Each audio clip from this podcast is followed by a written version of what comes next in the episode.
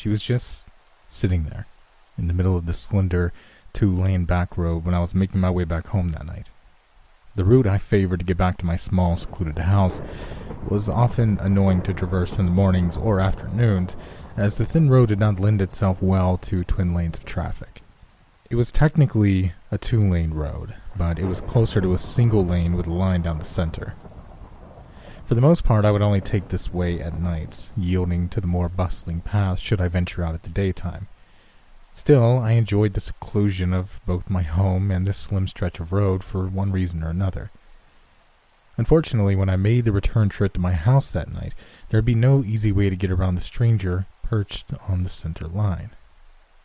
Perhaps it was the mist that almost seemed to breathe out from the woods to the left of the road that made her appear so much more eerie.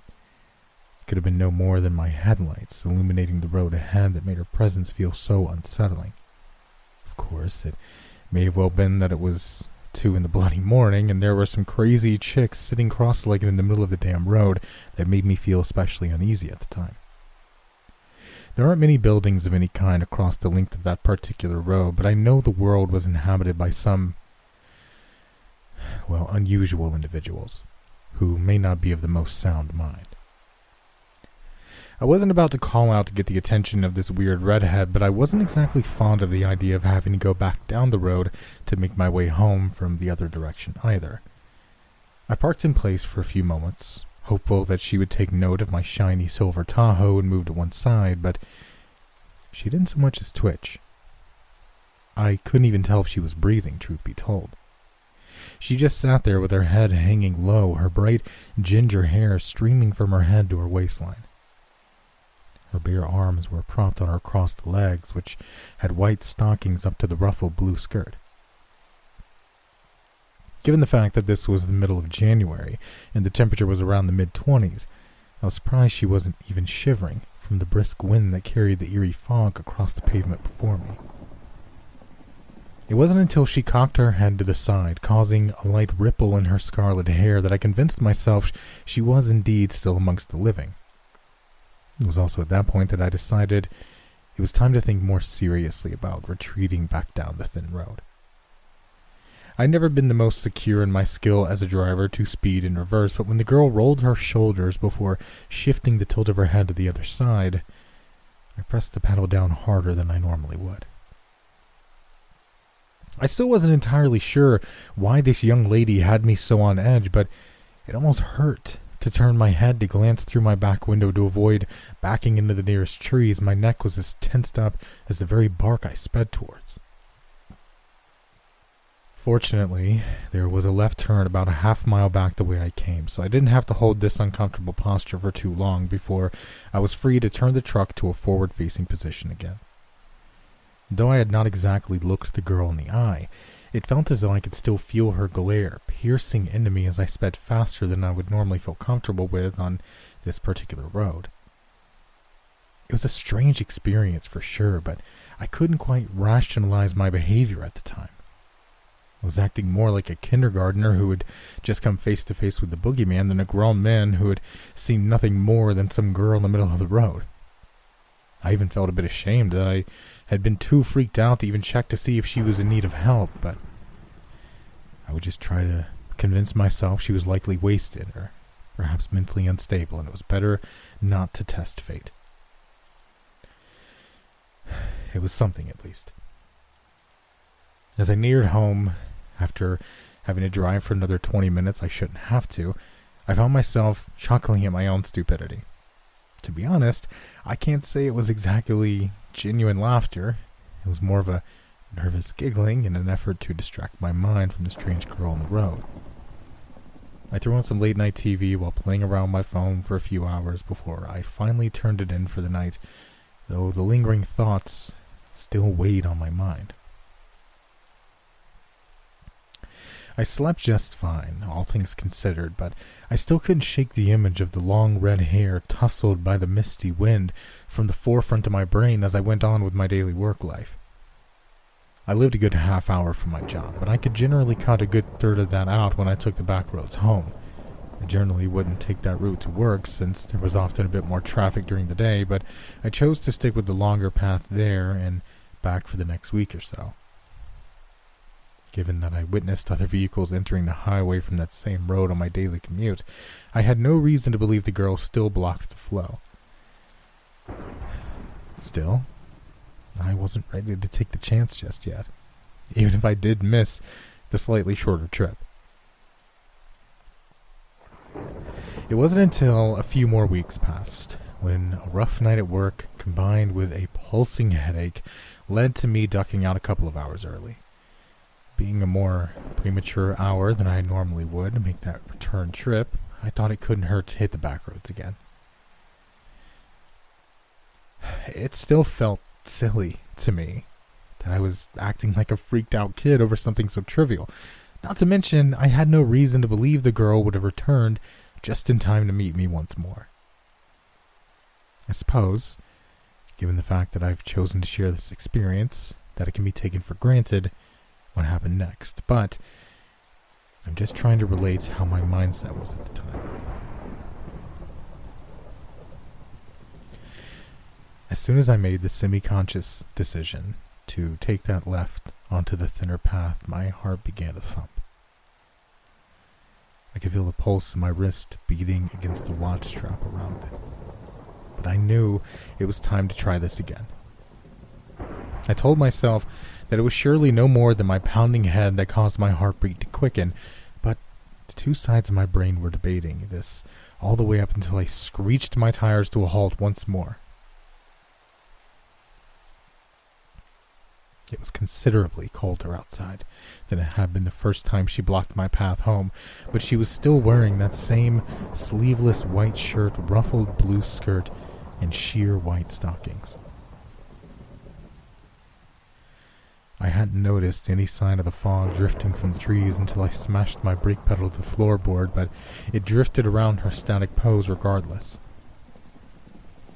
I briefly considered risking my wheels dipping into the ditch to work my way around her, but the mental image of her leaping through my driver's side window as I passed pushed forward from my subconscious before I even thought about lifting my foot from the brake pedal. There we were, this young girl and I, facing off against one another once more. Of course. I still couldn't actually see her face, but I swear I could feel her eyes glaring into mine. As I had last time, I kicked my truck into reverse and began to turn my head to guide the way. That was until the girl with the hanging scarlet hair lifted her left arm up into the frigid night air. I was borderline paralyzed as I still held my arm around the passenger seat headrest in preparation to back up. As I gazed out of my mist speckled windshield, while the plume of fog weaved under her raised limb, gently wafting her hair to one side, she outstretched the fingers of an extended hand. I stared on, puzzled at the sight. Had she been attempting to wave at me? Was she finally making contact perhaps to request some sort of assistance. My scattered thoughts were interrupted when each finger, along with the pale white and lightly freckled thumb, flipped backwards, each practically slapping themselves against the back of her hand. With a louder than should have been possible sound from such a distance, an echoing series of cracks, pops, and tearing noises practically bellowed into my ears. The flesh where each of the fingers connected to the palm ripped apart, with a glossy red spray of warm blood gushing from within, spattering my windshield even from ten feet from her where I was parked. I had to fight against retching across my dashboard, which would have surely sandwiched my windshield between halfway digested food and thick, sticky blood from the outside. Though I trembled from head to toe, while I waged a fierce battle against the queasiness, I whipped my head back, hitting the gas as hard as I could. I could barely keep my wheels straight as the shivering was causing my muscles to twitch violently, but I managed to control my truck to a point. As I approached the left turn I would use to switch the direction of my speeding vehicle, I prematurely cut the wheels, clipping my bumper against the stump of an ancient and wide tree trunk. With the speed my panic had taken me to, it spun my Tahoe around inadvertently, leaving me facing the path I hoped to follow to escape the girl on the center line. I was breathing heavily, panting like a thirsty dog, locked away in a back seat of a station wagon with sun beaming down from above.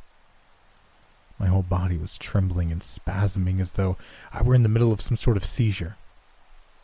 As I sat in place, feeling every single pulse of my blood flowing through my extremities, I was shaken from my borderline mentally comatose state when some sort of shrieking howl erupted into the night from somewhere behind me.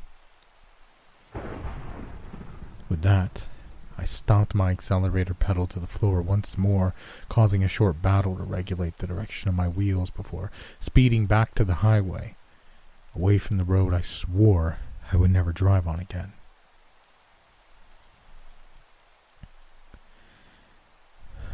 I was still shaking when I arrived back at my home. I was only vaguely aware of the journey I'd made from where the young girl perched in the center of the road. I could barely force my hands to guide my key into the front doorknob, let alone locate the light switch when I finally did gain entry. I didn't turn on the TV, nor did I absent mindedly pull my phone from my pocket while my body wound down from the workday. I just staggered to my bedroom, dropped into my bed, and pulled the blanket over my still tremoring body. A feeble effort to convince the shivering to ease off. I tried to close my eyes to escape the bizarre and gruesome sights the road had shown me, but she still sat there, cross legged and silent, behind my eyelids. When I awoke, the following early afternoon, I still couldn't shake the stain the girl had left on me. I still shivered slightly as I stood under the near boiling water the shower doused me with. I'd almost forgotten about the blood which had sprayed across my windshield and hood by the time I walked to my truck to travel the busy roads to work. It was around then that I decided to call in for a sick day. Not only did I have to do something about my crashed rear bumper, but I highly doubted I could motivate myself to deal with the responsibilities of my job after scraping the dried up crimson globs from the front of my truck and windshield. It had almost appeared an unreasonable amount of blood which had rained upon the entire front end of my Tahoe, but given how bizarre the entire experience had been, I didn't see fit to look too deeply into it. Probably took me a good two hours to clean all the splatter from my 10 year old pickup truck, though clean is probably not the most accurate term. Though I'd scraped and scrubbed as much as I could without gouging into the somewhat faded silver paint job, there were still the slightest, almost translucent blemishes of ruby where the blood had sat. No matter what I tried, I could not get it to fade completely.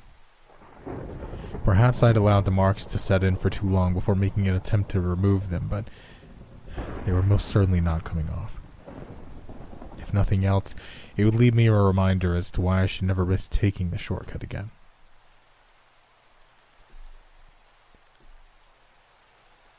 As the week progressed, I managed to break my mind away from the red head splitting the flesh of her palm as her fingers flicked backwards, though the light stains on my windshield would catch my eye should my brain attempt to neglect the memory of the gruesome sight for too long. Still, I managed to get back into my regular routine, only occasionally haunted by the image of the girl on the center line of the back road. Of course, it's always at those times I feel the most comfortable with things that they begin to go sideways again though following the highway to the next one before making a few rights and lefts to reach my home could be almost bumper to bumper on the ride in the opposite direction.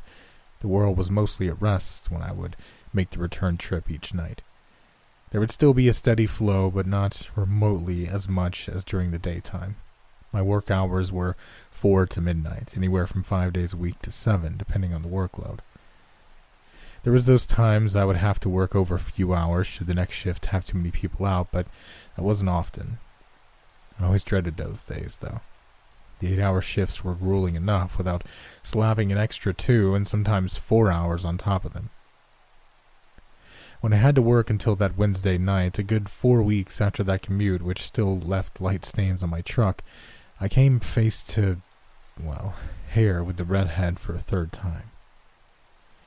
I hadn't even given a passing thought to attempting to traverse those back roads again, but there wasn't a single vehicle on the highway while I cruised at 67 miles per hour to get back to my home. I was mostly on autopilot while the late night radio droned on for somewhere outside my absent mind. When a light fog began to subtly breeze across the road, my shallow breathing grew more erratic. Back of my mind practically collided with the front when my eyes met the girl, perched in the middle of the four lane highway. My whole body tensed up while my elbows stiffened to keep guiding me straight. Since it would be absolutely no challenge to pass her by this time, as the road was far wider than the slender back road she'd sat upon twice before. I simply drifted into the farthest lane to ready my truck to drift by where she sat. And this time her posture was different than it had been on the previous occasions. She no longer sat cross legged, but with her legs splayed out in front of her, her head and torso were still hunched over, and her hands were flipped out to her sides, with the left still oozing blood from her torn flesh and back turned fingers. As I slowed my speed to ease by her to make sure she would not lunge in front of my previously speeding Tahoe, she began to reach out toward her legs, both her undamaged hand and the one which could surely not grab onto anything. I watched her stay in that pose, looking as though she meant to touch her toes with one of the outstretched fingers and one glorified stump of grizzled meat and bone as I cruised beside where she sat. She did not look back to see what happened next, though that would prove to have been unnecessary, even if I wanted to see what she reached for maybe three more miles up the road, right before where my first turn would be coming up on the right, I felt my body begin to twitch once more as my eyes met the girl for a second time that night. She had her right hand around her right ankle, and her left propped up behind her other ankle. As I drifted to the right in anticipation of making my turn, I inadvertently jerked the steering wheel much harder than intended. It wasn't my newly developed body tremors which caused the overcorrection, but the sight and sound of the girl swiftly pulling at her legs, snapping both upward at the knee. Again, blood squirted from the torn flesh as the bone ripped through the other side of the joints. As I battled my truck to straighten back up after bouncing my wheels off the curb of the breakdown lane, I watched her legs flop lifelessly to each side of the road beside her, only loosely connected by gnarled strips of bloodied meat and tissue. Once more, I gunned my truck as fast as I could, careening into the right turn while skidding from one side to the other. Again, that unnatural howling squeal screamed out from behind. My chest was still thundering when I finally managed to straighten my truck, though I almost missed the left I needed to make soon after. Again, I was shivering as though the temperature had plummeted to somewhere below the frostbitten levels at the seventh level of hell. I lost my battle with nausea as soon as I pulled into my driveway, throwing the door open to practically fall out while the seatbelt left my body dangling as I retched under the concrete. I allowed a scream to bellow from my lungs after the vomit cleared my throat, echoing my wails across the darkened street and trees which surrounded it. I just couldn't wrap my head around it. How the hell was she always able to find me? What had I ever done to warrant her self mutilating visitations? Would I ever be free of her? Though the snapping of her fingers and the subsequent shredding of her flesh had left a great deal of doubt in the back of my mind, I'd still maintained the idea that she was no more than a deeply troubled yet fully human girl. But this most recent interruption in my otherwise peaceful ride home left anything rational out on the side of the road. Next to the breakdown lane, I damn near flew off. There was no getting my eyes to remain shut that night, regardless of the 45 minutes I had sat upon the shower floor, allowing the streaming water to rain over my freezing body. The hours slowly dragged by while I tossed and turned under the blankets, which seemed to provide me with little to no warmth. I didn't even know if I'd slept at all when my phone rang from the pocket of the jeans I left scattered next to the rest of the clothes I wore to work the previous night. I just pulled my extra pillow over my head in an effort to block out the sound, but when it beckoned for me to answer a second time, closely followed by a third, I could tell it would not let up. I just grunted into the phone after groggily swiping the answer icon upward. Hey, Gopher. My brother spoke through the receiver. He was the only one who called me Gopher, had since I was little. My birth name was Topher, but when my mother met a premature end, some years after my dad walked out on us when I was only nine years old, it was up to my older brother to take care of me. Though he was twice my age at the time, he left college to take on the responsibility.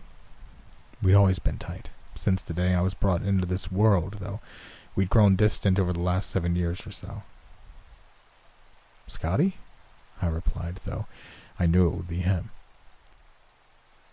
We would text or email from time to time, but I could barely remember the last time we actually talked, let alone when we last met in person. I couldn't help but wonder, in that matter of seconds since hearing his voice, if he somehow knew I was going through something. How's it, uh, how's it going, little brother? There was something of a tremor to his voice. It'd been a while since I actually heard my older brother speak, but he'd always carried himself with confidence. Uh, okay, I guess. How about you? I wasn't exactly prepared to verbalize anything concerning the events, which still left my hands trembling as I clutched the phone to my ear, but if there was anyone who would hear me, it would be Scott. Yeah, I'm. I think I'm. No, I'm not so good, kiddo. What's wrong, Scotty? My half drowsy mind snapped back to the waking world upon hearing that something had him shook. For that brief moment, the things that still weighed heavily on my mind drifted into the background. Not only was Scott the only family I had left, but he'd always been so deliberate in his words. If anything, he seemed almost unnaturally uncertain at that moment. Do you remember Janet Klein? Who? From back east? Though I had some good memories of our hometown back east, I could maybe recall a handful of names at best. I had a small circle of friends, but I was only shy around girls back then. Sure, I could clearly remember Penelope Slate, the girl I had a crush on since third grade, but I had absolutely no idea who my brother was talking about not offhand. Uh, who is she?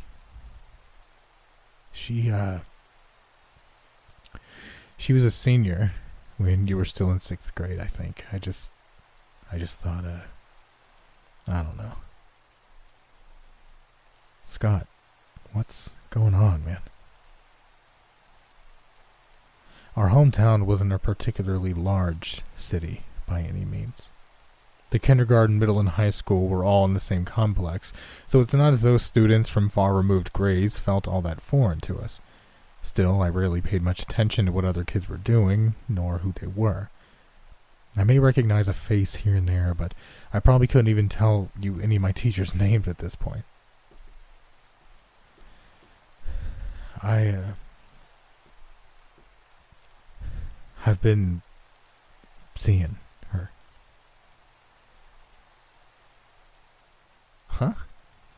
Did you and Leanne break up? Not seeing her like that, Gopher. so what? She move out your way or something? Got yourself a stalker? I bet Leanne, she's dead. Topher.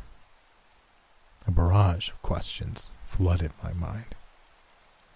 Had there been an accident? Was he hurt? Was Leanne okay? They'd been together for a few years. I knew he practically worshipped the ground she walked on. Could some crazy ex girlfriend have stirred up some shit between them? Had there been an altercation? Between my older brother's frazzled state and this whole strange conversation, I was growing more and more concerned by the second. His becoming silent on the other end of the line was not helping matters. Scott, I said, trying to compose my own erratic thoughts. What happened, big brother? He still didn't speak. For a moment, I thought he'd hung up, but I could still hear his breathing through the receiver. They were shaky breaths, not unlike my own had been while I fought to warm up my trembling bones the night before. What happened to Janice Klein, Scotty? She, uh. She died a long time ago. Back home. Huh? If she died back then, how have you. My own words strained off as a sudden familiar fear struck me. What did she look like? What, uh, what color was her hair? It took no more than my brother's single word reply to cause my heart to pound and my back to tense up as it had only hours before. Red. Scott lived the next state over. I was located close to the border, but it would still be a good two hours in the truck to reach his house on those rare occasions I would visit. Though I had grown quite positive the girl on the center line of the road was no living and breathing person, I still hoped she could be a little more than some sort of hallucination, perhaps some result of the psychological trauma of having witnessed my mother's murder when I was only a child. This theory only held up when I alone was experiencing these unsettling visitations. It had also been a lot easier to rationalize when she was someone unknown to me. Yes, I still had no memory of this girl back home, but it would seem she was someone tangible at one point. Do. Do you see her on the road? I reluctantly asked. Jesus, my brother exclaimed. You've seen her too? We talked for a bit longer, ultimately leading to Scotty insisting he would start heading to my house as soon as we hung up. We were both incredibly unsettled by this experience, and I could tell there was more he wanted to tell me. His visions of this girl had been almost identical to mine, though he'd been seeing her off and on for a better part of three months, twice as long as I had. He didn't elaborate on what she would do to herself after snapping her legs like sun dried twigs, but I could tell there was more to it. He promised he would tell me everything when he got there, but he didn't feel comfortable talking about it all on the phone. After the conversation ended, I plugged my phone to the charger as I had neglected it the previous night. I was still quite shaken, not to mention beyond exhausted, but I didn't want to see my brother for the first time in several months, looking as though I just woke up. It should only take him a couple of hours to get here, so I took the time to tidy the place up a bit after taking a cold shower in an attempt to fully wake my mind and body. After I was content that my home appeared presentable, I aimlessly wandered around the front lawn for a time before flopping down onto my couch, clicking on the TV, and surfing between my handful of streaming platforms in hopes of occupying my thoughts. Time felt as though it trickled by at a snail's pace, while my subconscious fought against the vision of the redhead snapping her fingers and knees, splashing blood across the front and sides of my truck. It was around then that it dawned on me that I had yet to clean the most recent crimson assault from my driver's side door. Similarly to the stains I could not completely remove from the front end, the side doors, fender, and running boards now wore those same semi-translucent scarlet marks. I think I'd already decided, should this bizarre series of encounters ever come to an end, that I would look into having my truck repainted. I may even replace the windshield too. Mom's life insurance had afforded my brother and I our own homes and a certain degree of continued financial security, though it was not nearly enough to warrant not maintaining a job. I still remember that night my father killed my mother. I awoke sometime in the middle of the night due to the raised voices of the two arguing. It sounded as though he was convinced she'd been unfaithful to him, though she seemed to have no knowledge of the supposed affair. Whether or not she did indeed fool around on him, I'll likely never know. When I slowly crept from my bedroom to investigate, I arrived at the scene just in time to witness my stepfather plunge the knife into her chest. Three more times, he buried the blade into her before he noticed me shaking and crying on the floor, gazing down at them. He just stared at me, frozen in place, with my mother's blood still dripping from the knife he used to keep sheathed in his boot. As we glared at one another, my eyes spewing tears and his enlarged and unblinking, I became terrified he may turn the bloodied knife on me. Before I could turn tail and run back into the safety of my bedroom, he ran the blade across his own throat, dropping him to the floor next to where my mother lay.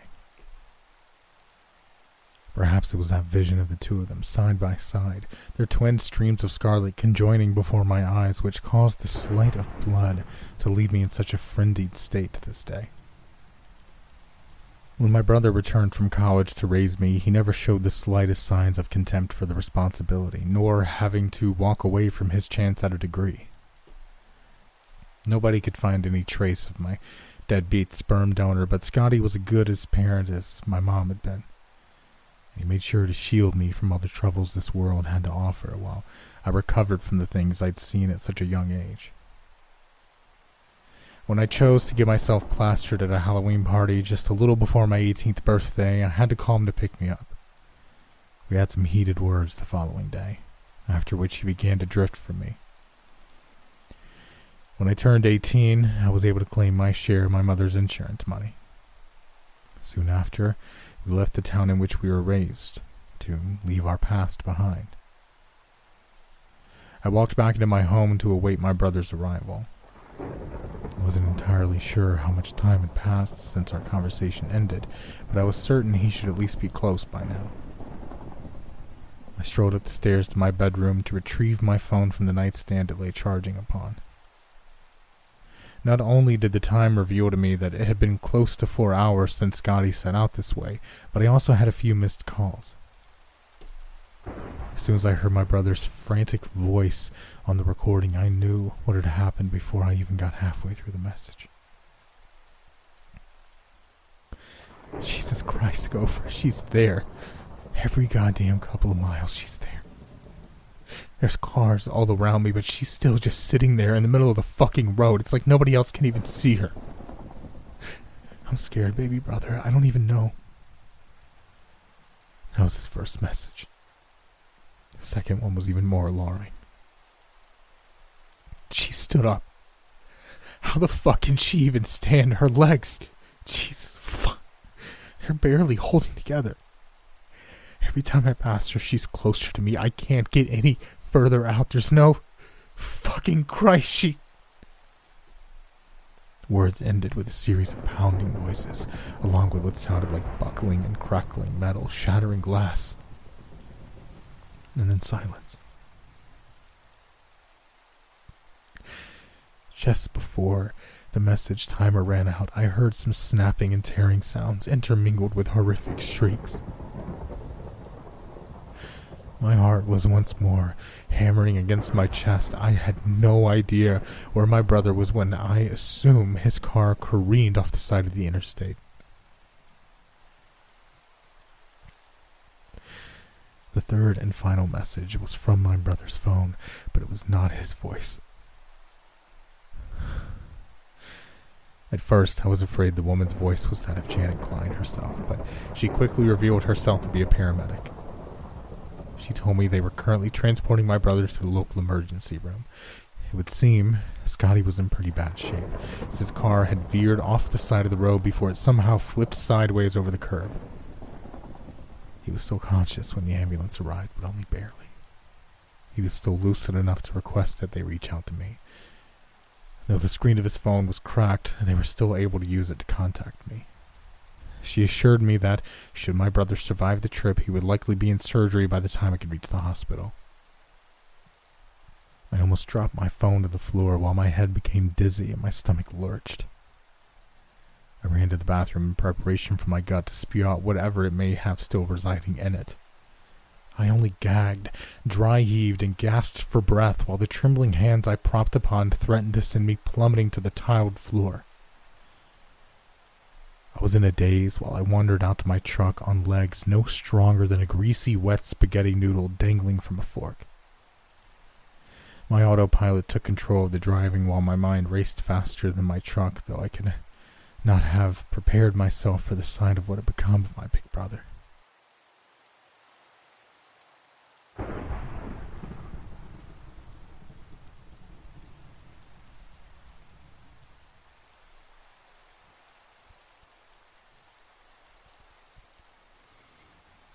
As the paramedics had predicted, Scotty was still in surgery when I arrived at the hospital.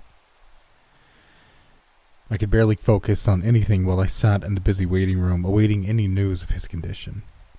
Nobody would grant me any input as to what sort of shape he was in, only that he was barely grasping onto life when the ambulance pulled in. Their words were a little more blunt than mine, but the facts remained the same. My brother was in rough shape and may not survive the night, regardless of how successful the surgery may be. At some point, exhaustion finally took a hold of my body and mind, allowing me to sleep away the seemingly endless hours. The world was cloaked in darkness by the time a nurse shook my shoulder to pull me from the much needed rest. He informed me that my brother's surgery had been successful, but I would not be permitted to visit with him until the following day, as he was still in recovery and the next few hours were crucial that he be under observation. I asked if I could stay, but it would seem I'd already overstayed my welcome. I feared I'd be forced to once more drive the deserted roads back to my home some twenty miles away. I was reluctant about getting behind the wheel as the hour was late according to my phone, so I decided to just get a room in a nearby hotel. I hadn't even thought to bring a change of clothing nor any other supplies for the night, but I managed to grab a few things at a truck stop just off the interstate a few miles from the roadside motel. I placed a call to the hospital the following morning to check on my brother's condition and ensure I'd be able to see him.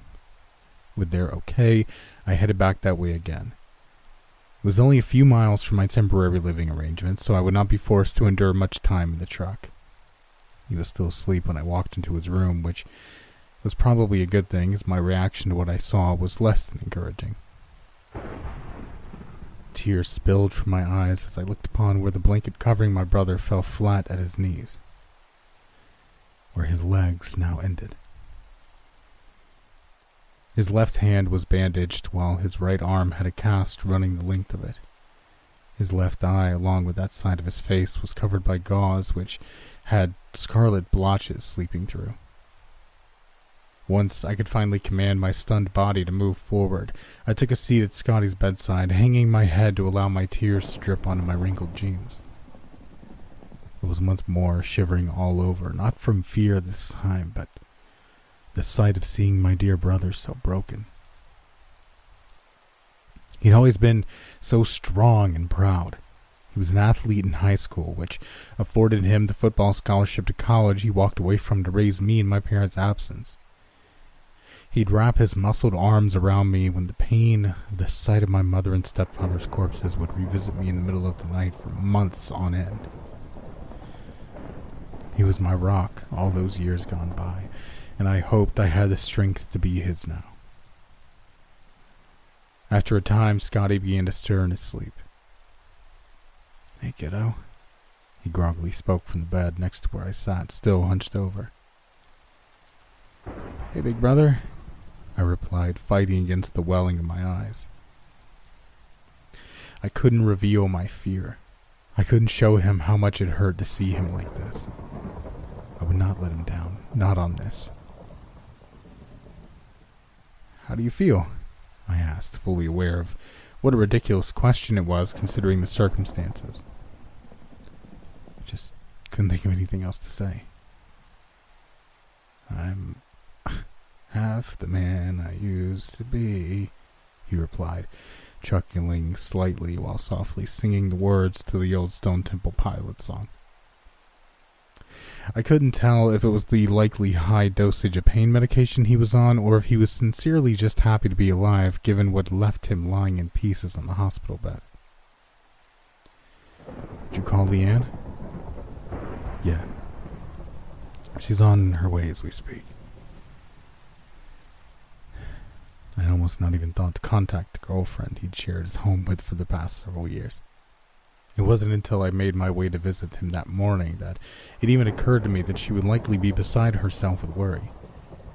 She was indeed just that. Again, I tried to remain strong while she sobbed from the other end of the line, but I broke as soon as we hung up. It didn't take her long to reach the hospital, as she practically threw herself on top of him when she opened the door. I gave Scotty a nod before making my way out of the room. I thought it best to give them some time, as she was far closer to him than I these days. I'd return to visit him later, and many more times over the following weeks. As that time passed by, the bandages were removed from my brother's face and left hand, though his right arm would remain in a cast for a few more weeks, according to the doctor's prediction. The eye, which had been covered with gauze, was now absent from its socket, and the scarring across that side of his face would require a good deal more reconstructive surgery. Two of the fingers, the right and the pinky, have been unable to be saved, and the remaining ones would have to endure a good deal of physical therapy before they may be able to function properly again. There had been no hope of saving his legs below the knee, as the amount of damage had been significant. Scotty had no doubt he would get the hang of the prosthetics when he would be ready to learn to walk again. Leanne stayed by his side through every single step. No god awful pun intended.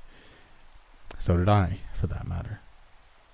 Though the injuries he had sustained that day left him with a very altered and more limited lifestyle, his spirits never waned give or take the occasional breakdown when things get a bit too heavy. Leanne and I shared many tears ourselves, but we would never allow Scotty to see a bit of that. He had enough on his plate without having to bear the burden of our suffering. Through all that time, I didn't see the girl in the center of the road. Not once. Regardless of how many trips I made back and forth to the hospital or the work days I would endure between them, the only other thing occupying any roads I would travel were other vehicles maybe the occasional hitchhiker who would inadvertently cause my heart to race when I saw them from a distance, but that was all.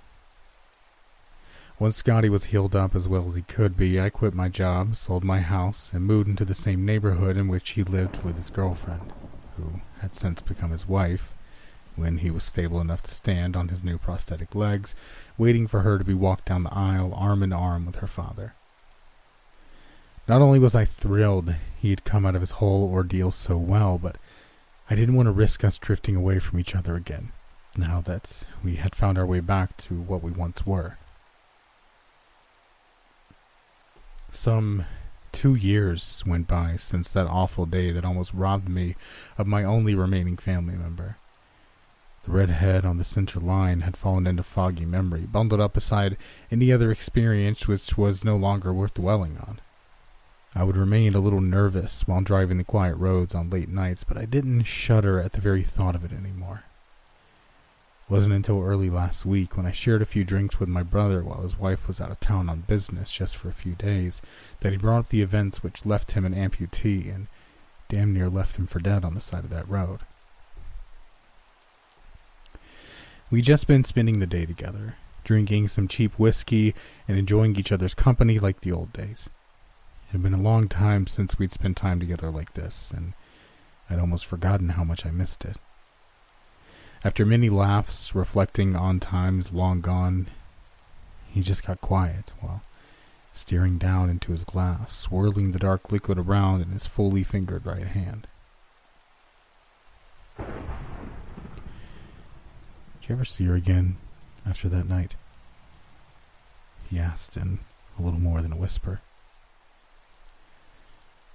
I was stunned for a moment, but I could tell he needed to talk, so I wasn't about to brush it off. Yes, my neck tensed as soon as he asked his question, but I had a feeling we'd have to discuss this someday.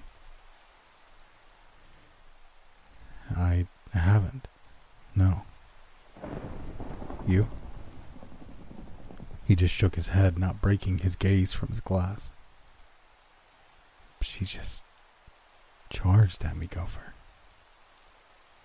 I couldn't even remotely think of anything to say to that. I thought it best to allow him the spotlight on this one. Her legs.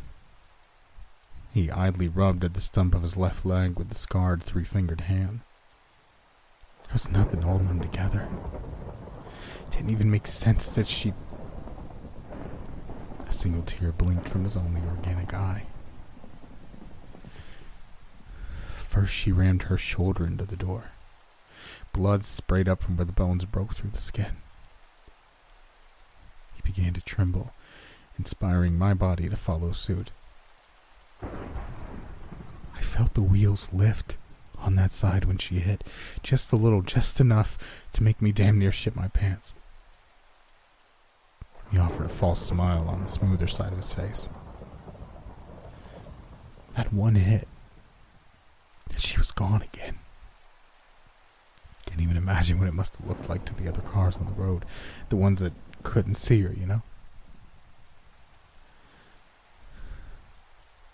He swallowed the remains of the whiskey in his glass before reaching a shaky hand to the bottle before he could wrap his fingers around it. I grabbed it, pulled the stopper out, and refilled his glass, which still shuddered in his hand. He instantly knocked back the liquid I poured before giving me a nod to request another fill up. That's when I called you. Second time, anyway. The one before, I swallowed what lay trimmering in my own glass before reaching for the still uncorked bottle to prepare my next swig. She was there again, about a mile up the road. Still propped on those stripped down kneecaps, she was waiting for me. We both drank again before I filled his glass, then my own. He still wouldn't raise his eyes to meet mine, which could not break away from his face. I looked upon the side that still wore the subtle marks of what was once deep and grizzled scar tissue. The doctors did a good job on considering the mess he was in.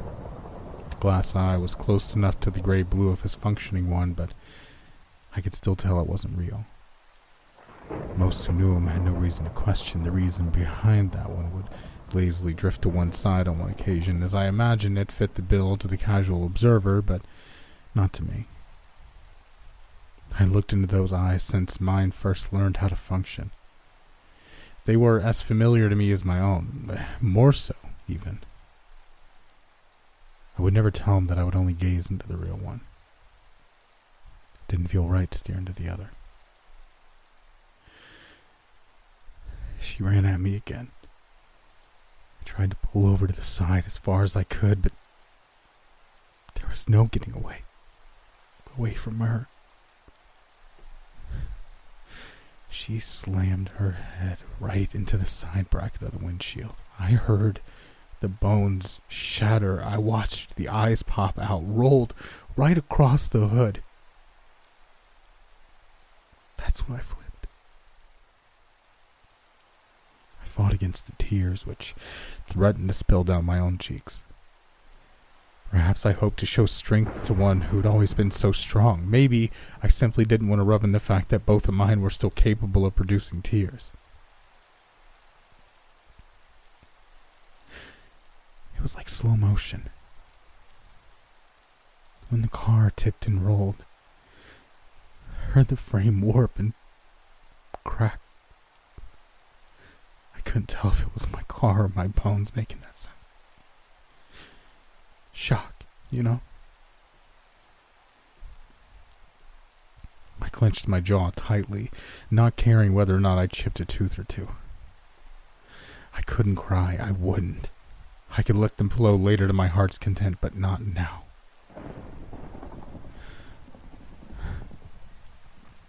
When I stopped rolling, I was. I was beat up a bit, but I wasn't broken. I wasn't. This. Not yet.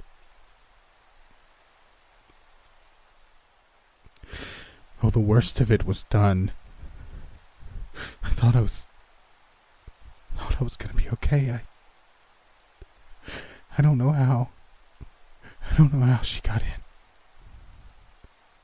Jesus Christ. Don't scream out. Don't let him know this is scaring the ever living shit out of you. Keep it in, kid. Yell it all out when you want, later. Don't let him see you break. She did. She did the fingers first. Wrapped them all the way back, just like the ones on her her own hand. The legs were next. Don't even know how she pulled them out from under the crushed dash, but they they were out and my feet my feet touched my ears on each side before I knew it. I barely even felt my knees snap the wrong way. The shock, I think. I think it blocked it out. I was beginning to hyperventilate. I could barely control my breathing, let alone convince it to settle down. His tone barely changed while he spoke, raising his brow to be more expressive than his voice was capable of at the time. I watched the false eye swim to the side as it.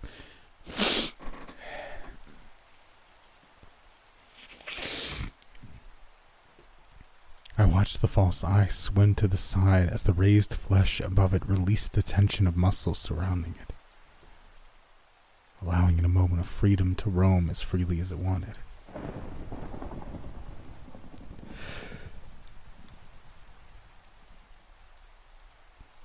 My mind was so scattered. I could barely register.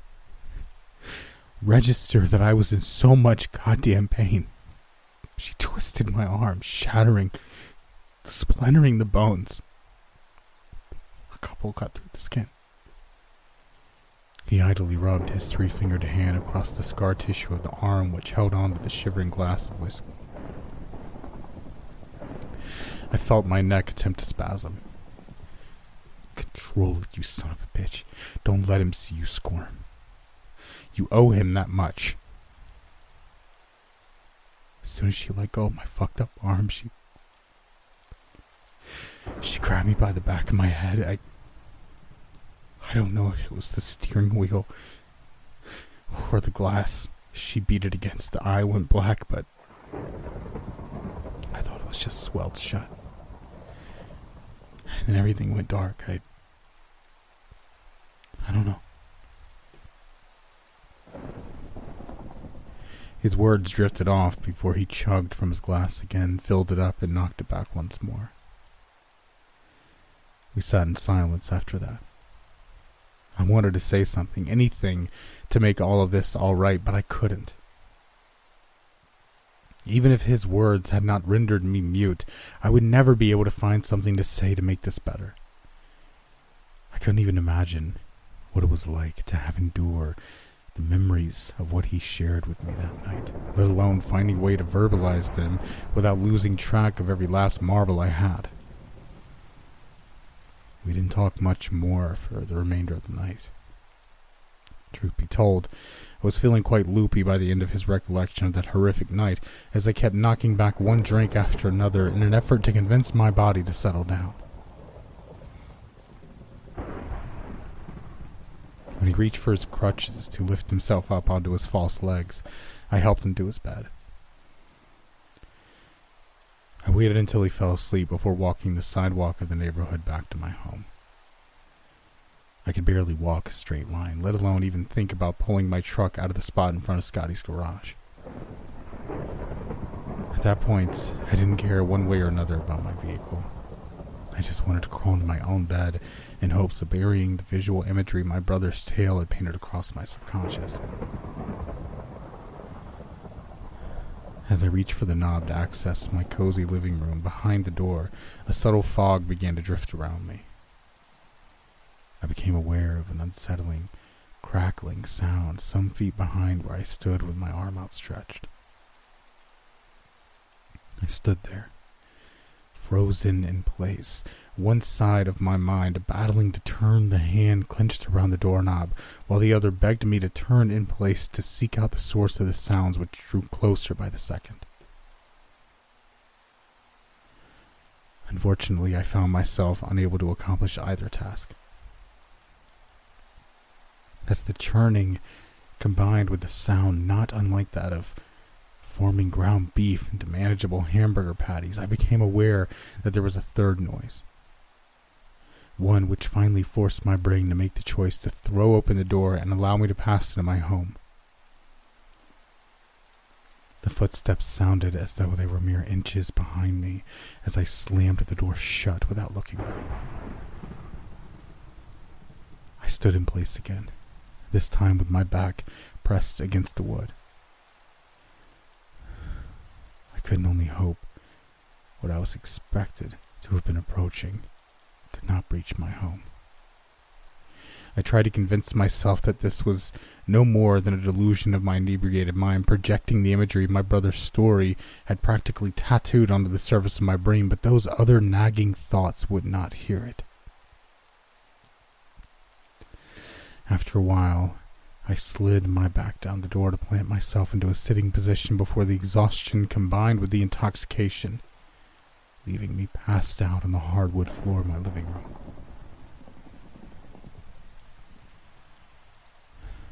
I woke again sometime in the middle of the night.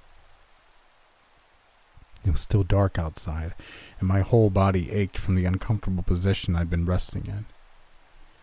Not only that, but my head was pounding from the healthy degree of alcohol I'd put away some hours before.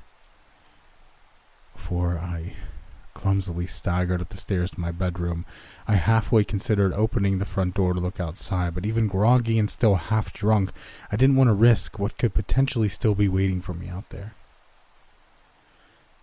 Fortunately, my drowsiness overruled the burgeoning thoughts which fought toward the forefront of my mind, allowing me to fall back into the safety of sleep until around noon the following day.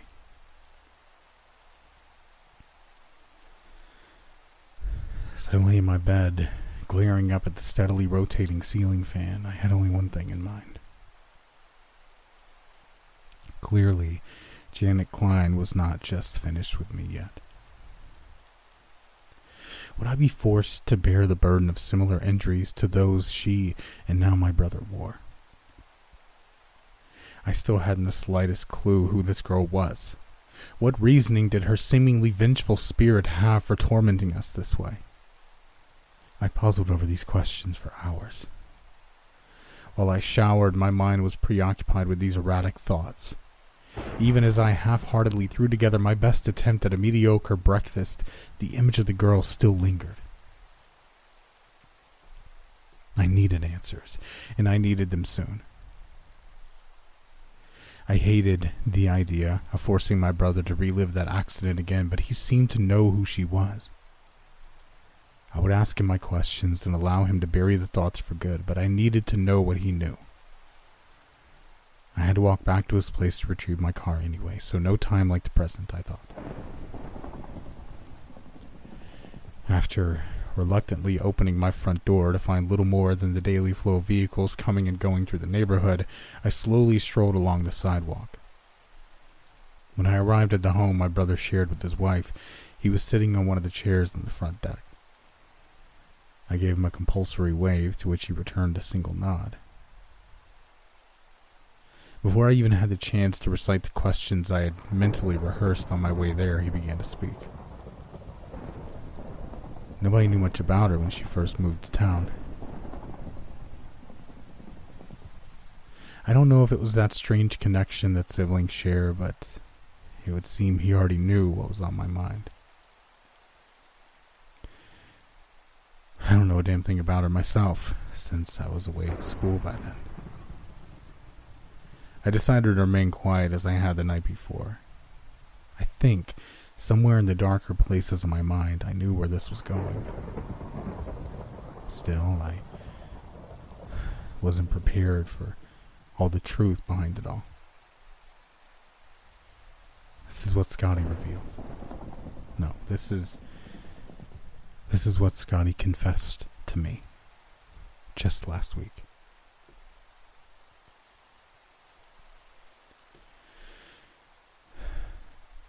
She was a shy kid, from what folks told me. Of course, you know how it is in small towns. The quietest ones who try to keep their heads down get more rumors spilled about them than anyone. Can't say I ever spoke the first word to her before that night. You remember right? The night of the Halloween party? of course I remembered that party.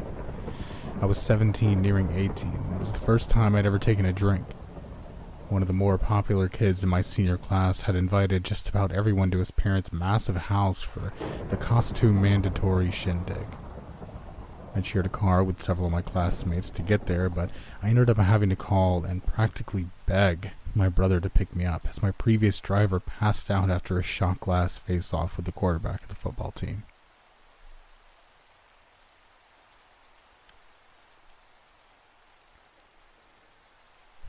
I know I was hard on you when you called me to come get you, and I'm truly sorry for that, Gopher, but I wasn't pissed at you for getting drunk or anything. God knows I got fucked up way more times than you when I was that age. I just had a rough day at work. Still, I'm sorry I snapped at you. Janet was walking out when I entered the house to pick you up. She sort of hung her head as we passed each other, but she looked so cute in her frilly skirt I had to talk to her. Her folks were friends of the couple who owned the house you were getting hammered in, and she'd stopped by to try and have some fun, but hanging out with all the school kids made her feel like an old fart, so she just turned herself around and headed out. Sure, I was at least a good half decade older than her, but she was a really sweet girl, shy, soft spoken, and obviously completely unaware of how pretty she was. I could still see you knocking one back after the other while we talked, and I just sat and watched you enjoy yourself for a little while while she said she had to head home. After a while, you noticed me, and I helped your hammered ass to the car. Passed out within seconds of us leaving, and I already felt like a dick for getting pissed at you when you called. Maybe a few miles up the road, you woke up for a minute and puked all over the dash. I swerved this way and that while I tried to pull you back upright before you passed out again and practically smashed your face into your own vomit. I was screaming at you to wake up, but you were out of it as soon as you got done barfing out a good gallon of booze. I I told you we hit a deer that night. And that's why the front end was beat to shit and the windshield was busted. I I told you that's why I got so angry the next day. I uh, I didn't even see her at first. I lost control of the car and skidded towards a tree. She she didn't have a chance to get out of the way smashed her poor body right up against the thick trunk of that tree. I backed the car up, ran out to her. She was gone, Gopher. Her legs. There wasn't nothing holding them together. I guess she'd reached out when she saw me coming at her. Her one hand was twisted back, the other arm was was in bad shape. Her head must have smacked up against the tree. One side was all fucked up, and her neck was all bent with the bones sticking out. She, she, uh, she was a mess. I stared at him, completely lost for words. It all made sense now. Well, as much as a ghost hell bent on revenge can make sense anyway. I just. I just dragged her deeper into the woods. They didn't find her body for a few days. By that time, I'd already fixed up the car as much as I could anyway. She'd apparently been nibbled on by some of the forest critters and such, so that accounted for for some of the damage done. As soon as I read about it in the paper, I just knew I was fucked. They take me away from you, and you'd be all alone again. They never did, though. They never tracked down the hit and run driver that crushed that poor girl against the tree. Soon after, I moved us out this way. away from what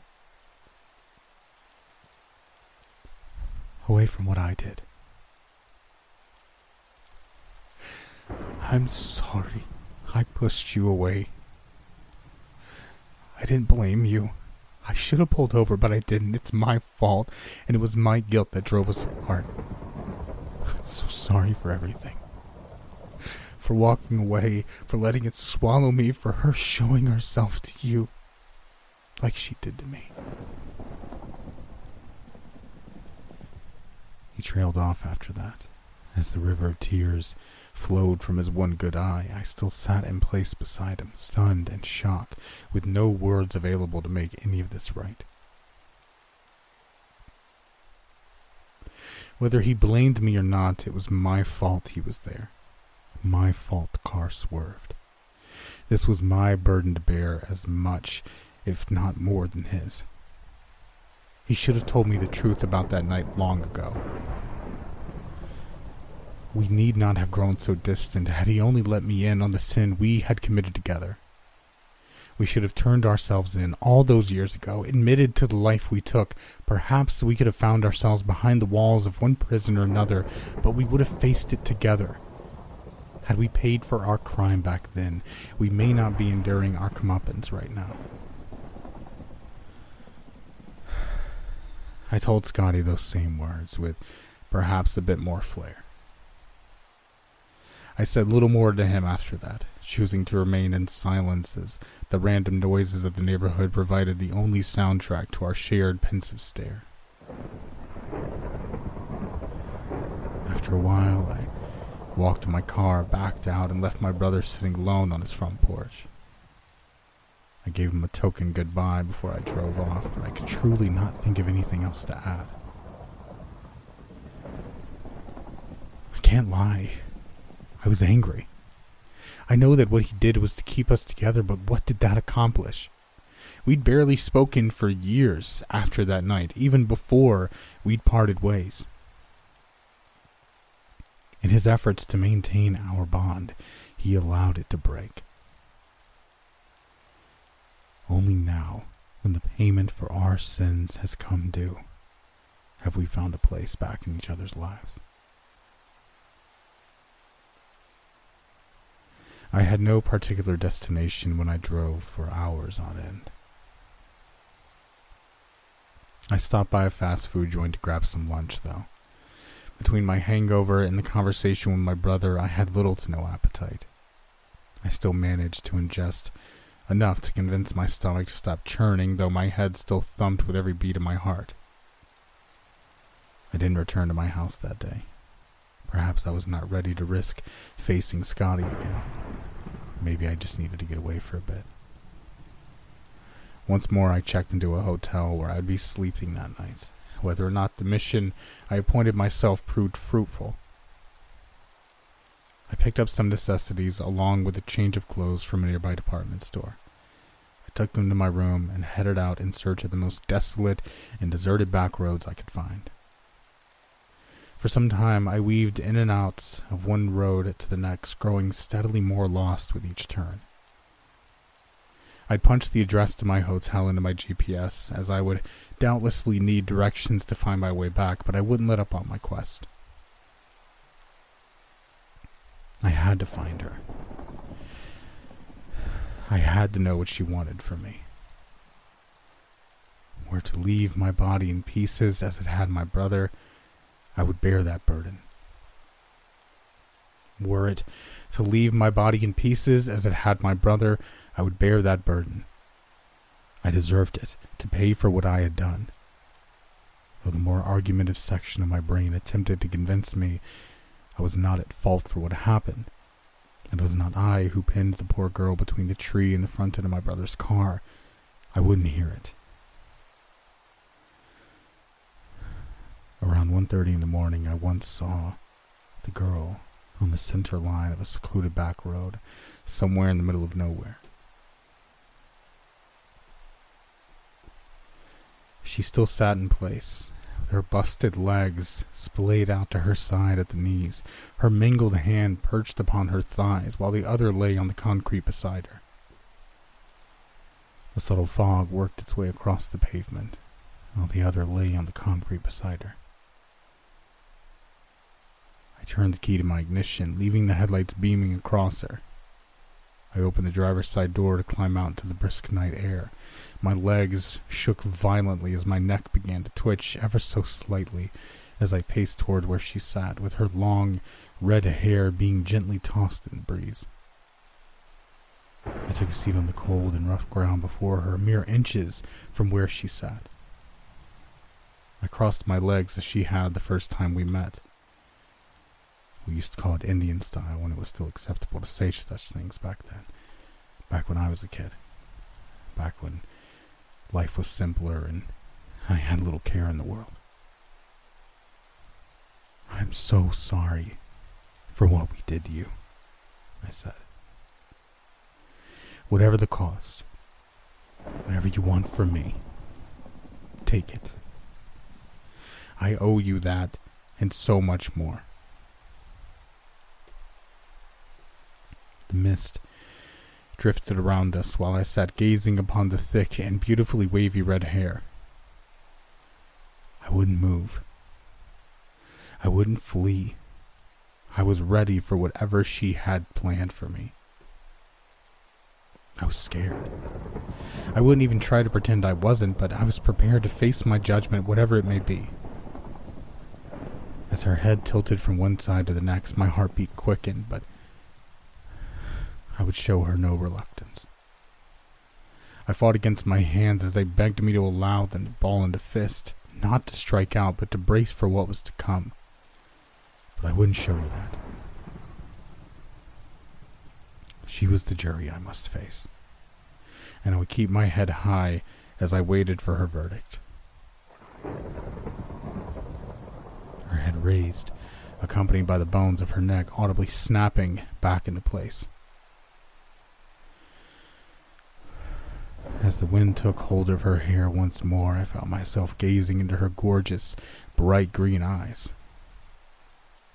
I wanted to return her almost carefree expression, but I didn't. I couldn't. I felt such pain stab into my chest. My heart felt as though it would almost burst from the burden of guilt of bringing her life to a premature end. While we stared at one another, her brow became light and the pale flesh of her freckled cheeks raised as a smile formed across her lips. I wanted to hang my head, not as she had every time I'd seen her before this, but in shame. She looked at me. I looked at her. She began to rock her head back and forth from one side to the other, slowly at first. It almost made me think of a little kid, bobbing from left to right like a happy little dance. As the tilting grew quicker, it felt far less joyous. She started jerking her head left, right, left, right, side to side in such quick succession it barely seemed humanly possible.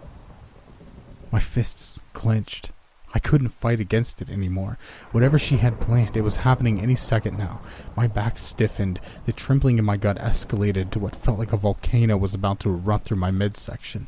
I bit down. I was breathing heavily. I wanted to look away or close my eyes, but I couldn't. I wouldn't. I deserve this, I kept repeating over and over in my mind. Just do it, my brain cried out. For God's sake, just finish it. A sudden and hauntingly loud snap ended her flailing. The bones burst through the flesh of her neck, spraying warm and sticky blood across my face and chest.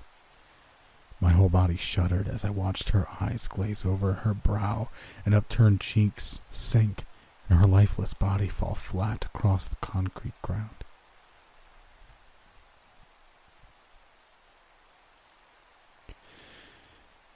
Several minutes, I sat in place, still shivering from head to toe. When the beaming headlights blinked and went dark, concealing the shadow my body cast across the deceased Janet Klein, I finally cut my gaze from the corpse that was now covered by the darkness. I still stared at the nothingness I could make out for some time before I finally convinced my numb and gelatinous legs to lift me from the hard ground. I continued to twitch and tremble while I staggered back to my truck. Somewhere behind the chaos of my thoughts, I worried my battery might have died from having illuminated the road for so long, but my old Tahoe cranked right up. With the lights guiding the path that lay ahead once more, I saw no sign of the red haired girl nor the blood which had gushed from the torn flesh of her neck. I stopped by a deserted gas station restroom to clean myself up as well as I could. After pulling a discarded shopping bag from my passenger side floorboard, I wrapped my blood soaked shirt in it and tossed it into the trash can next to the fuel pump. When I climbed back into my truck, I noticed my windshield no longer wore those translucent scarlet stains. This really be over? I thought while I pulled into the parking lot of the hotel. Before I climbed the stairs to my room on the second floor, I grabbed my spare jacket from the back seat. Not only was it cold outside, but I was currently shirtless. I sat on the floor of the shower in my room, allowing the hot water to rain over me once more. Before I lay my weary head to rest. It was around two in the afternoon when I finally woke up, feeling dazed from the extended sleep. Unfortunately, my oversleeping had left me with little choice but to pay for an extra night in the roadside motel, but I had no reason to actually stick around. I began to gather up my things to make my way back to my home. When I once more retrieved my phone from the pocket of my discarded pants, I saw that I had several more missed calls along with three voicemails. They were not from my brother this time, but his wife and it was she who discovered his body early that morning when she arrived back home from her trip. Though neither she nor the paramedics could find any reason for his neck being so violently broken as he still sat upright in his favorite chair, it was clear that no human hands had inflicted this life ending injury. At least those not belonging to a 110 pound, 5 foot woman in her mid 30s.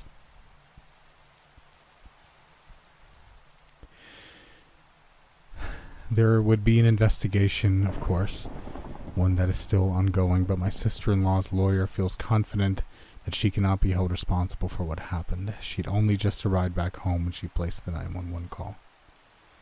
There were plenty of witnesses who would attest that she had only left their company some hours earlier, and the drive back to the house she shared with her husband would have taken a while. I'm not a suspect either, as I found myself some 80 miles from our neighborhood after my hours of driving the previous day, and the security camera footage from the hotel shows me entering my room only 40 minutes after his presumed time of death. I ache for the loss of my beloved brother as well for the life we took so many years before. I'll return to my old hometown back east soon to tell the truth of what really happened to Janet Klein. I can't say for sure where this confession will leave me, but it doesn't matter anymore. Not really. Yes, I didn't know the truth until recently, but can I prove that? Will I be held responsible even if I was just a passenger that night? Perhaps. Perhaps not.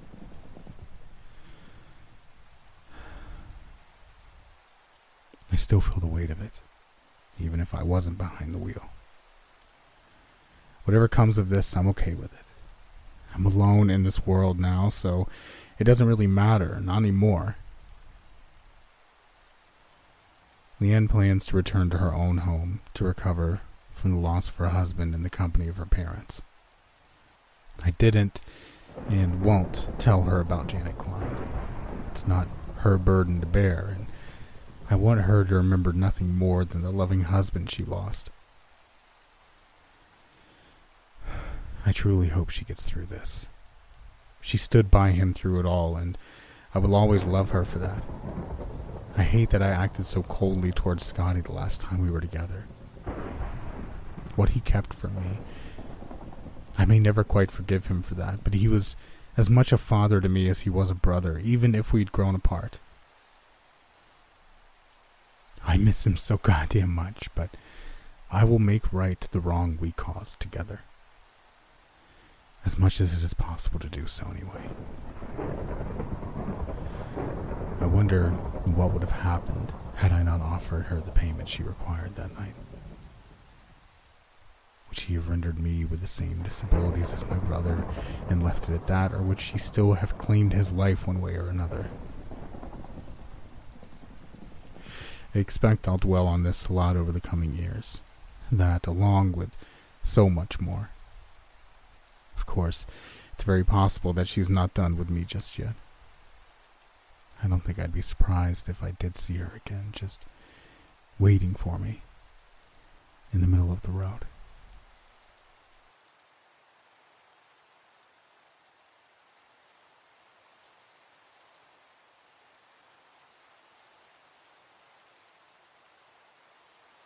I want to give a quick thank you to all of my $5 patrons and members Absent Alice, Alice E., Amethyst, Amet, Caroline, Christina Smith, CT, Deborah Tykus, Elizabeth Watkins, LSG, Furious Weasel, If in Doubt Flat Out, Jesse Jess Jess, Justin Zaromsky, Karen Parrott, Kat Lee Riggs, Lindsay Pruitt, Melody Evans, Melissa Berwick, Mindy Bannon, Nicholas Moore, Nikki Parsons, Nova Nocturne, Ray Clegg, Centennial, The New Ongoing 24, Tiger Princess, Triumph, and Victoria Step.